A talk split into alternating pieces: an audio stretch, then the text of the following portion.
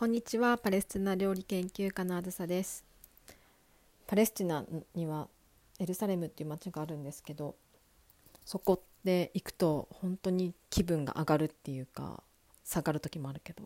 とにかくなんかマグネットシティというかそういう街なんですよね。エルサレム症候群っていう街あの病気っていうかエルサレムシンドロームっていうそういう症状があるぐらいエルサレムに惹かれすぎて気絶したりとか頭がおかしくなったりとかするそんな人たちもいるぐらい。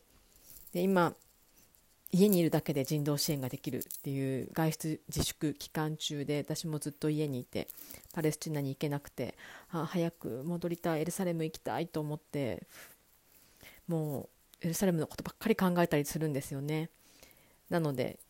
家の中だけでもその空気を作ろうかなと思って毎日いろんなパレスチナ料理をお料理しています。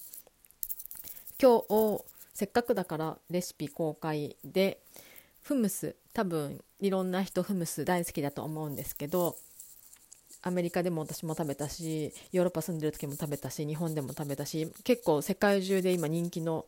食事というかそういったお料理。なんかセックス・アンダー・シティでも昔ねフムス出てて女性ホルモン整えるのにフムスがいいとかねそういったシーンがあったのを覚えてる人もいるかもしれないですけどフムス大好きなんですよね。でなんか作るのが大変そうとか面倒くさいとか食材大丈夫とかいろいろ思うところあると思うんですけど結構身近な食材で作れるように簡単に作れるようにお話ししていきたいと思います。はい、まあ、フムスってホンムスとかそんな感じなんですけど発音は。ひよこ豆って意味なんですよアラビア語で。このペーストになったものをフンムスって読みますけどもともとの意味はひよこ豆っていう意味でフムス買いに行こうよって言った時にえ乾燥したあの硬いお豆の方それとも食べる今食べられるあのペーストの方どっちって思うぐらいそういうことが多いですアラビア語。ハムスみたいなやつでえー、そら豆のがあるんです。それもすっごい好きなんですけどそれはフールっていうんですよね。フール辞書で引くと豆としか書いてない。そう豆のことフールって言うけどフールもねフール買いこうよって言われたらえどっち豆屋行く？それともフール屋さんみたいな感じになる感じです。フールはなんかよ、えー、フムスよりなんかレモン汁も多くてそして何よりあったかい。そうフムスも出来たてあったかいけどフムスは冷たくてもいい。でもフールは絶対温かくなきゃダメっていうのをねパレスチナ人が言ってた。朝ごはんに食べるフール。そう朝朝はフールだと。まあフムスも出てるしフールも出るけどフールは絶対朝であったかい。そういうものっていう風に言ってました。フールはまた今度作り方アップしたいかなと思うけど今そら豆旬だから生生っていうかフレッシュをね焼いたりしてもすごい美味しいですね。はい。ではハムスの作り方を言っていきます。今日せっかくなんでなんか質問とかあったらメッセージとか作り方それちょっとよく分かんなかったとかあったら是非お便りください。でフムスはなんかツヤツヤなんですよ。でも家で作る時ってちょっとざらつくことあると思うんですけどそれはそれで家っぽくていいかなって思います。はい、で乾燥ひよこ豆 100g ぐらい。ピーナッツバターが大さじ2そう本当はタヒーニって練りごまみたいなやつなんですけど練りごまとかタヒーニが家にない時はピーナッツバターでも代用してください。今日せっかくだからピーナッツバター美味しかったなと思ってそれで作ってみます。でクミンパウダー。結構今スパイスカレーとか流行ってるからクミンの粉のスパイス結構スーパーでも売ってたりするのでいいかなって思います。であとレモン汁。フレッシュなレモンがもちろんいいけどこの際手軽にだから瓶に入ってる果汁とかだけでもいいかもしれません。あとオリーブオイル。これはもう絶対必要。エクストラバージンがいいです。あとはお塩適量で。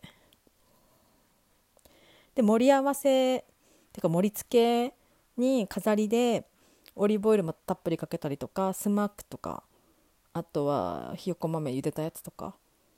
あとはパプリカパウダーとか使ったりしますけど、まあ、なくてもいいです。で乾燥ひよこ豆がなかったら缶詰でも大丈夫です。事前準備としてひよこ豆一晩水に浸しておいてください。でひよこ豆圧力鍋で15分ぐらい圧をかけます。ひよこ豆のサラダとかだともうちょっと少ない10分ぐらいで急にピンを下ろしたりしますけどもう柔らかくしたいので15分ぐらい圧かけてピンが降りるまで放置しておきます。で柔らかく茹で上がったひよこ豆をフープロをかけてとろっとろにペーストします。その時豆だけだったらちょっとね乾燥っていうかちょっとボソボソするので茹で汁も入れてください。で乾燥のひよこ豆なかったら缶詰でいいので缶詰も茹で汁入ってるからそれを使ってもいいかなと思います。で滑らかになったとなったらクミンとかレあのレモンジュースとかオリーブオイルを入れてタヒーニとかもしくはピーナッツバター入れてとろっとろにツヤツヤにしていきます。でツヤツヤになったらお塩を入れて味を整えます。もう簡単でしょう。これだけで出来上がりなんです。はい。で出来上がったのの盛り付けなんですけど平たいお皿にのせるんですよね。なんでかわかんないけど。平たいお皿にもうもう端ギリギリまでなでつけるなでつけるような感じで盛り付けてなんか真ん中に溝を作ってなんか土手みたいな感じ？そういった盛り付けをします。でその溝のところにオリーブオイルをたっぷり入れます。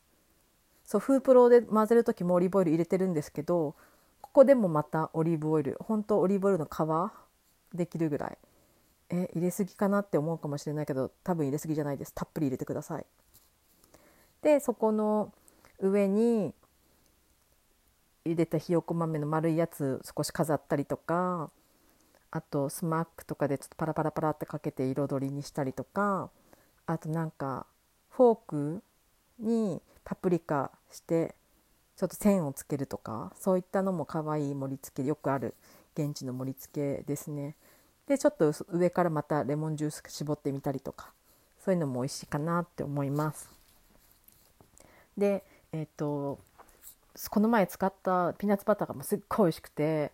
なんかやみつきになりそうなんですけどサンチャイっていうピーナッツバターのシュガーフリーを使いました。でこのサンチャイはネパールから輸入してる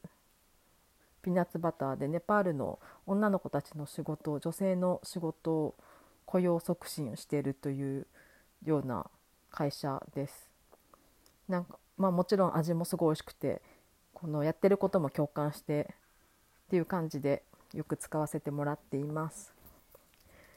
であのひよこ、ま、このひよこ豆のテイストフムスにんにく入れるレシピとかもあるんですけど私は入れないレシピがすごい好きですで一番のお気に入りはエルサレムの旧市街ダマスカスゲートから入ってまっすぐ行くとファラフェル屋さんがあるんです。